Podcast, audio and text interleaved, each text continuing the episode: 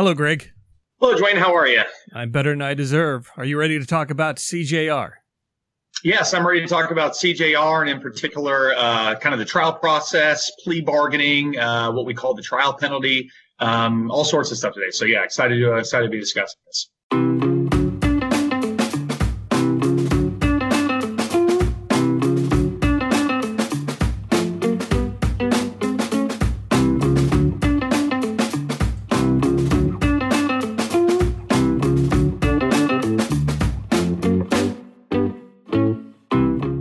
Welcome to Top Priority, a production of the Americans for Prosperity Foundation's Grassroots Leadership Academy. I'm Dwayne Lester. Today's top priority is criminal justice reform, specifically the trial process. It was recorded on May 7th, 2020. Here's who's joining the podcast in this installment to explain the community vision for the trial process. Hi, uh, so my name is Greg Glod. I am the uh, Criminal Justice uh, Policy Fellow. Uh, prior to this position, I was the uh, Director of State Initiatives at Right on Crime, which is a uh, think tank primarily located in Austin, Texas. Uh, but we started doing uh, national criminal justice work, so I was there for about uh, five years. prior to that, I was a practicing attorney in Maryland, generally in the Annapolis, Baltimore jurisdictions. did criminal defense, family law, civil litigation, a little bit of everything. Uh, prior to that, I was also a, a, law clerk at the trial level in Annapolis, Maryland. Um, I've worked on the Hill, uh, did a little bit of work at the General Assembly in Maryland. Um, and so, yeah, I've uh, kind of seen the uh, criminal justice system from the advocacy side, the litigator side, the court side. Um, so, a lot of experience in a lot of different areas, uh, particularly on that trial process and, and what actually happens, uh, you know, during during that procedure. So let's let's get right into uh, just talking about what our community vision is for the trial process, and and maybe if, if you want to throw in, you know, talk about what's wrong with it and the vision that we have for what good looks like. Yeah, certainly. So um, you, you, talk about trial, and, and it's kind of a uh, an, a foreign term for a lot of um, litigators. You know, not many uh, you know, cases actually get trial, even on the civil side. It's worse on the uh, on the criminal side, I think at you know at the state level, it's about 95% of uh, all state cases uh, end up in a plea bargaining, dismissal, diversion, something like that. I think it's about 97 at the federal level, and so most cases plea out, most cases are dismissed, uh, most cases never get uh, to that point. And and plea bargaining and and things of that nature are are necessary to kind of you know keep the process going. I mean, you look at as many cases as a prosecutor uh, will, will get on his uh, desk, uh, you know, in, in a week, uh, let alone a year. Um, there's going to be necessary to expedite a lot of these, these, processes. If you went to trial on everything, we would we'd still be uh, backlogged on cases from the 80s at this point, uh, trying to get them all scheduled up. So it's definitely a necessary process, and it's also a, a benefit. to defend in a lot of areas where you know you have a case, you know the evidence is pretty strong. Um, hey, you know you have this drug charge, the drugs are on you um, we're gonna, you know, offer you, you know, you could get six years, we can offer you two, um, or you know, we'll give you probation. You know, these are these are, and you don't have to pay, you know, the, the length, you know, the expensive uh, defense fees and, and trial fees and all these other things. So uh, you know, it's attractive. Uh, you know, thing for for a lot of folks, um, and it makes sense. And so, a, a lot of cases should be being pled out and expedited in that manner, and it's a good way to go. However, the way that our criminal justice system um, is laid out, and these are all the issues that we talked about with mandatory minimums and uh, pretrial process and overcrim and all these things, it allows such wide discretion on the prosecutor side to bring what charges he wants, how many years he wants to charge you with, um, where at some point the plea bargaining process does not become a kind of holistic cooperation, it becomes much more coercive. Um, and it's really, it's not a glitch, it's a function. And so a lot of these different laws that we talk about, like I said, mandatory minimums and things, it allows for prosecutors to have um, major leverage over the case, what they can charge and what not, to really coerce a lot of these pleas, uh, um, you know, through. Uh, you know, the judge is not involved in these areas. Um, you know, the defense attorney has a little say on how these goes. And so it really gives a lot of power to the government and we've seen that kind of tick off slowly and slowly, particularly since the mid 90s when we had a lot of these mandatory minimum cases, And mandatory minimum sentencing uh, procedures kind of uh, roll through at the federal level and at the state level. Is this where you we get into the uh, the idea, or is this where we get into the the problem of? I think it's called like charge stacking. Yeah, yeah. So stacking's a, a huge thing. So um, stacking refers to so you say for for instance we did three controlled buys. So you had a confidential informant or an undercover officer, like three drug buys with someone, um, and so you did those within within a week. So you do the first buy, you let a couple days go. You do the second buy, you do the third buy, and then you charge them for three separate instances, and then you're able to stack those on it. So now you could potentially, depending on what the rules and law say, you could be a third time habitual offender for essentially what amounts to the same conduct. And there's no government intervention. So the whole point of the criminal justice system, the correction system is saying, you committed an offense, we caught you, we're intervening, this is who you are, and now we're going to try to, you know, readjust what your behavior at this point. But by putting someone as a third time offender, um, you know, after essentially what's the same, you know, activity and whatever underlying factors weighed in there, lack of job, you know, money, education, whatever else, we're no longer able to intervene at that point as like a first time person. We have to come back at it from this way. And the reason that prosecutors and law enforcement want to do that is because they're able to coerce whatever they want within the process. So, um, you know, there's charge stacking like that. Uh, Lori Loughlin, if the you know the um, college admission scandals case, that's a great example of charge stacking. So he essentially said, "I'm not taking the plea like a lot of the other defendants in that in that case." And then you saw additional charges being brought on them that have to deal with certain innocuous things. So we have so many criminal laws in the books that the same activity can be charged, you know, 15 different ways. And so if you put something in the U.S. mail, now that's all wire fraud and mail tampering and all these different things that come with the U.S. mail. Um, you know, you can, so you can get all these different things that essentially are charging um, the same exact activity, but in 15 different manners where they each have their own little criminal penalty. And if you want to stack those on top of each other, you know, you could be looking at, you know, 30, 40 years uh, for for something that to you know the layman looks like, well, that's not as you know uh, potentially you know damaging as someone who is committing an aggravated assault or a murder, you know, a lot of these areas where the charges and, and, things are much less and much more narrow because they're kind of, you know, regular criminal code types of things. So yeah, no, that's exactly what we're talking about here. Um, and so you'll, you'll see, I mean, 35 different charges for, you know, one, you know, criminal activity, but it really is getting able to charge in a lot of different ways. You know, I'm, I'm researching this book, uh, Influence, and I, I've talked about this before it's a fantastic book, but there's something in there called the contrast theory, and it, it's used by salesmen a lot. And it, something you said just now made me think about that because what they say in here is when you go in, the example they use, you go in to buy a suit. The salesman's probably going to take you to a $3,000 suit right? And they'll say, this suit would look great on you. It's perfect. You'll sit there and you'll look at the suit and you think, wow, this is a nice suit. I wouldn't mind having this. How much is it? They say $3,000. I don't know about you. I mean, I'm, I, I can't afford a $3,000 suit.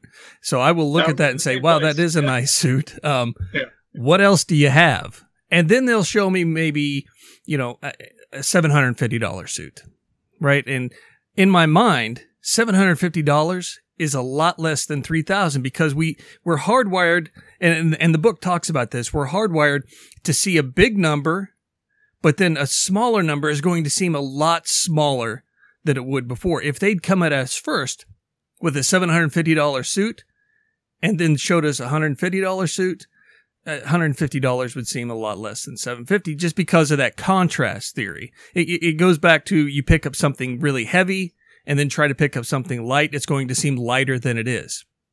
The reason I was thinking about this is because I'm I'm trying to get in inside the mind of a defendant who is sitting in a room and the prosecutor says, "We have 30 different charges against you, and if you're found guilty, you're going to spend north of 40 years in prison." Or you can take the plea bargain and only take 5 years in prison that same that same mentality starts going on there 40 to 5 5 seems a lot less and it's more attractive to take the plea bargain yeah uh, and Dwayne, um, I'm definitely stealing that analogy from you uh, when I talk about this in the future because that is that is absolutely perfect, and I've seen it. You know, when I would do mediations and things like that on, on civil cases for you know minor you know car accidents and stuff like that, someone you know, sprains their arm and their defense attorney comes in there with a $500,000 settlement agreement. And then they come back and we start negotiating. It gets down to, you know, you know, where it should, you know, close to where it should be, you know, 100 or whatever. something like that. And they're like, well, yeah, yeah we got to take that. That's such a bargain. Um, and the same thing happens in the criminal process. It really is true when you have these high, crazy numbers and you're like, that's what I'm facing. Even if I feel that I can beat this case or I am innocent, which happens much more often than people um, really realize that, you know, innocent people do plead guilty uh, you know, it, it, becomes much more attractive um, at that point. And so, no, that's a that's a perfect analogy for what's going on um, with plea bargaining in our criminal justice system in the U.S. because of um, you know what criminal laws are on the books and how we're able to charge and stack and all these different things that uh, you know the government's able to do to an individual when they do face uh, criminal charges. So why why are they doing it then? I mean, I, am trying to get inside the, the mind of a prosecutor. Is it is it simply they just want to close cases and they want a good win rate? Or is this, uh, maybe I shouldn't get into the mind of a prosecutor and ask you to explain why every prosecutor does what they do. But it, it would seem like this has stopped being a little bit about justice and more about the win loss column. And maybe I'm wrong.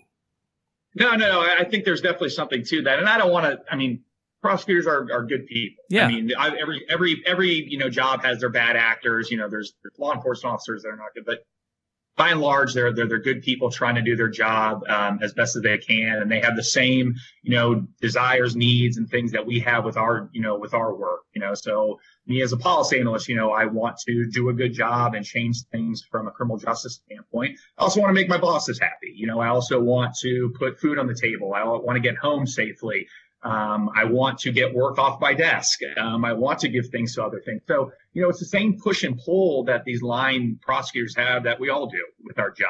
Unfortunately, with their position, um, it, it, there's much more, uh, you know, on the line than what, you know, what you and I do. Uh, people's, um, you know, freedom, people's property rights, um, you know, sometimes death and life are, are involved. And so um, the stakes are just much higher. But, you know, a lot of the things that they do, like you said, it's some of it is just to get things off the desk. I mean, these are innocuous drug possession cases and things like that. We don't need to go to trial for these.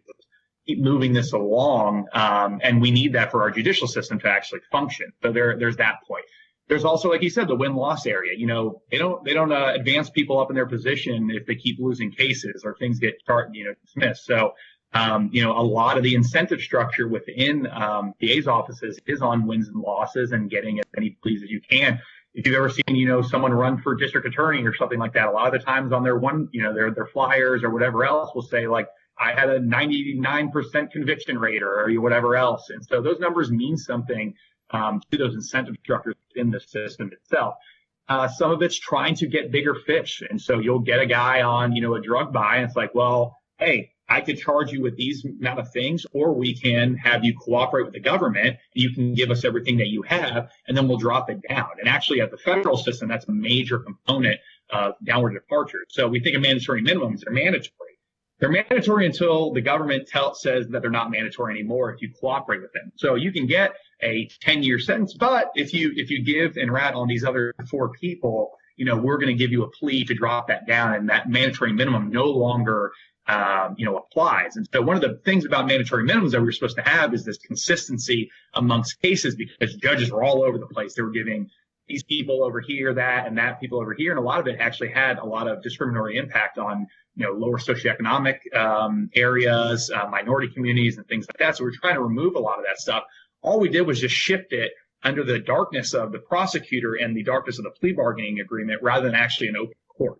Um, and so, like you said, I mean, there, there, this is not to, you know, step on or, you know, really, um, bury prosecutors or, you know, criticize, but there, I mean, there are some issues there, but a lot of it is just how the incentive structure works and what they're trying to do from a law enforcement purpose and how this kind of moves forward. So what does good look like for, for the trial process? What is it that through the lens of our community vision that we think the trial process should look like?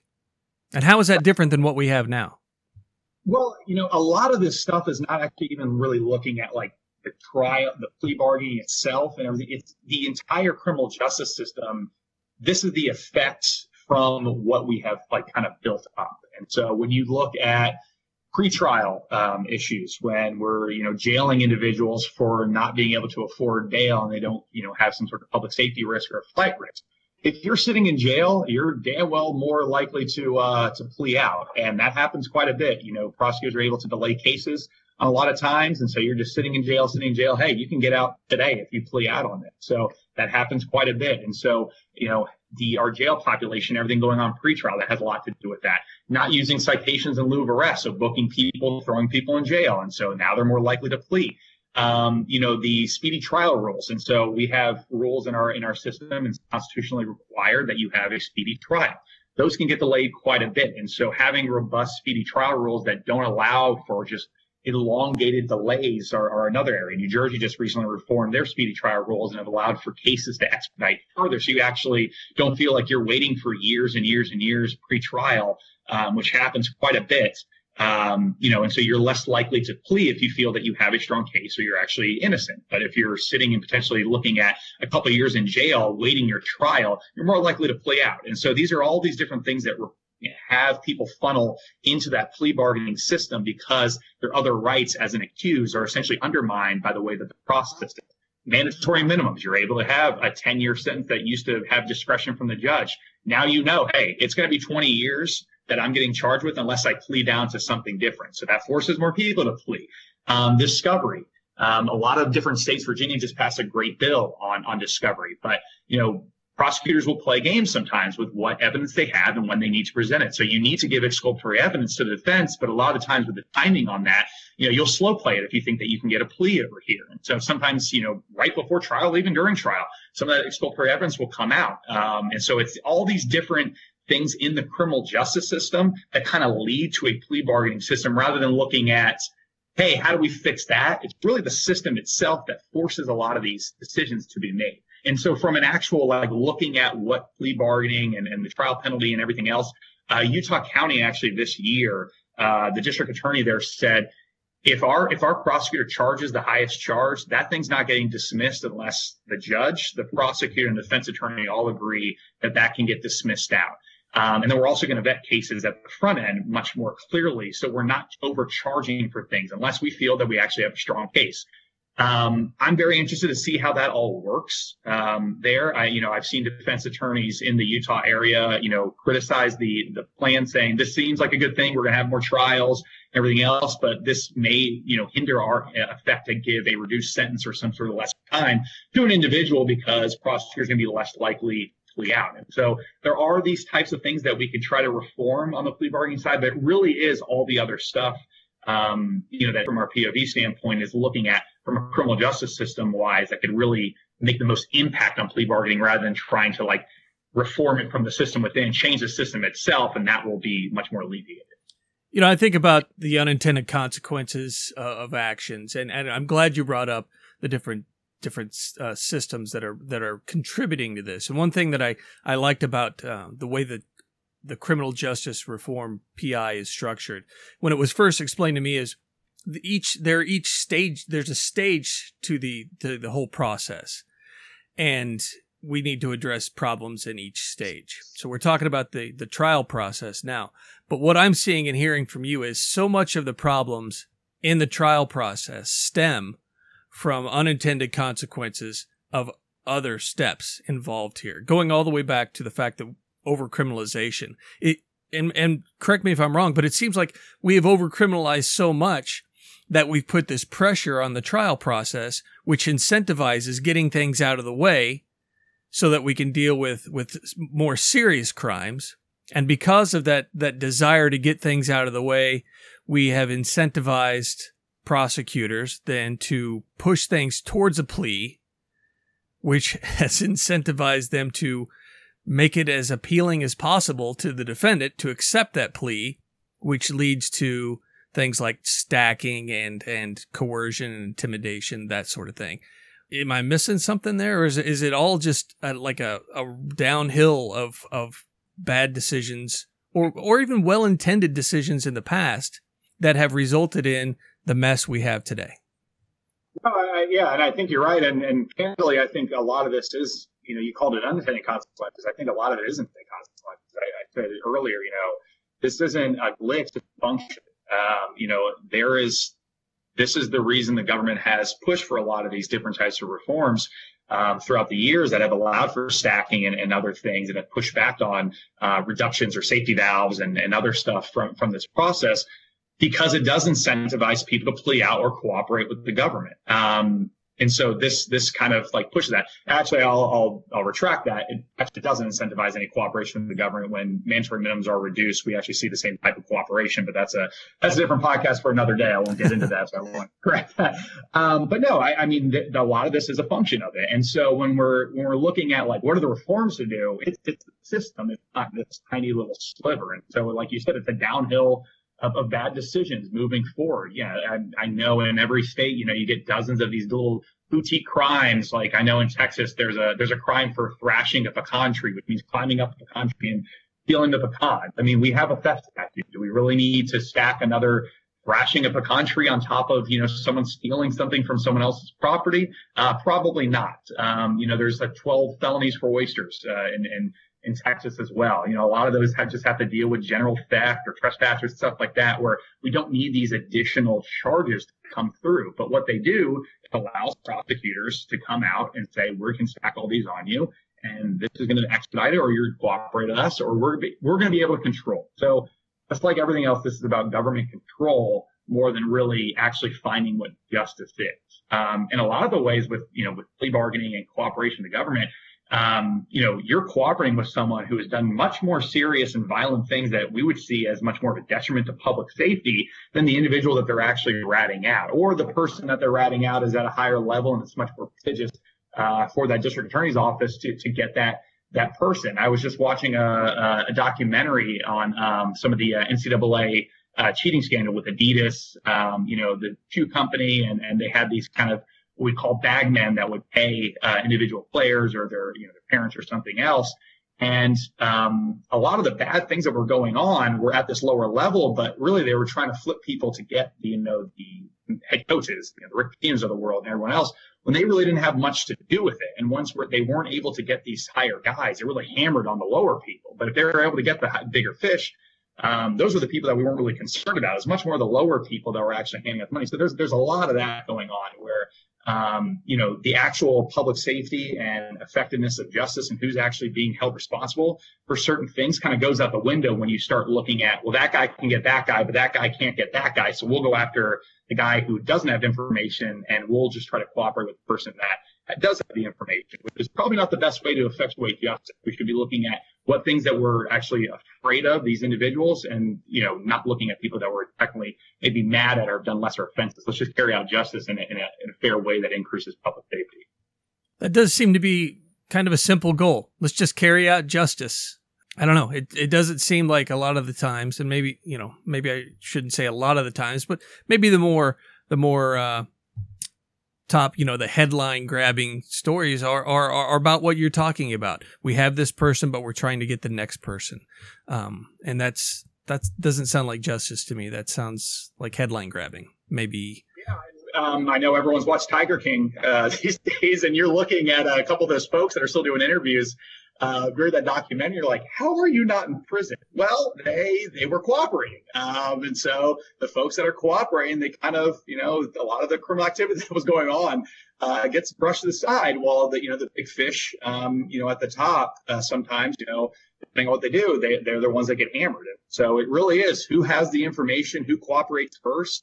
They're going to get rewarded, and those that don't, um, you know, the, the, the hammer's coming. So, um, you know, the, the Jeff Lowe's of the world, uh, and, and his, and his goons, uh, you know, get to walk around scot free while, you know, Tiger King, who is not a good person either, um, is behind bars right now. And so that, that's, that's the way it goes. Yeah. Well, is there anything else about this process we need to discuss? Something you wanted to say before, before we take off that we haven't covered yet? No, you know, I, I think really, like I said, you know, people ask about what is the you know the best reform for plea bargaining or the trial penalty or, or how do we do this? And really i don't see much of a, a way other than if you make some sort of very rigid standard where we just don't even have a prosecutor anymore it's just a judge uh, dealing with that. And you know i'm curious to see what's going to happen in utah with that. I think you know the, uh, the you know it's well intended. Uh, we'll see how it actually plays out. I'm very curious to see how that goes. But like I said, this is a uh, an effect of how we have handled our criminal justice system from here on out. And so when you want to deal with the trial penalty and plea bargaining, you need to look at overcriminalization. Um, you need to look at pretrial reform. You need to look at speedy trial reform, uh, discovery reform, um, mandatory minimum sentences. These are the things that are actually going to alleviate the problem rather than kind of trying to um, you know, look at this one little thing. It's like trying to, you know, if uh, an effect of uh, some sort of, uh, you know, cancer or something, or let's let's go with COVID. So you you get a cough from it, and you know, we're, we should not be focusing on like Robitussin or cough suppressants. We need to start looking at a vaccine. Um, and so while all those things are good and then potentially can help with some of the, you know, the instant symptoms right there, we really need to start looking at this holistically and then we don't have to worry about the cough anymore. And so these are the types of things that we need to start thinking about with the trial penalty. It's, it's not a, it's not an, uh, a cause and effect. So um, I'll leave you with that. Thank you for listening to this installment of Top Priority, a production of the Americans for Prosperity Foundation's Grassroots Leadership Academy. If you have any questions regarding today's top priority, please email them to me at toppriority at afphq.org. We'd love to answer them in an episode of Frequently Asked, a short podcast where we answer the most frequently asked questions regarding our priority initiatives. And if there's an aspect of today's priority that you want us to discuss further, let us know that too. Until next time, I'm Dwayne Lester, and thanks again for listening.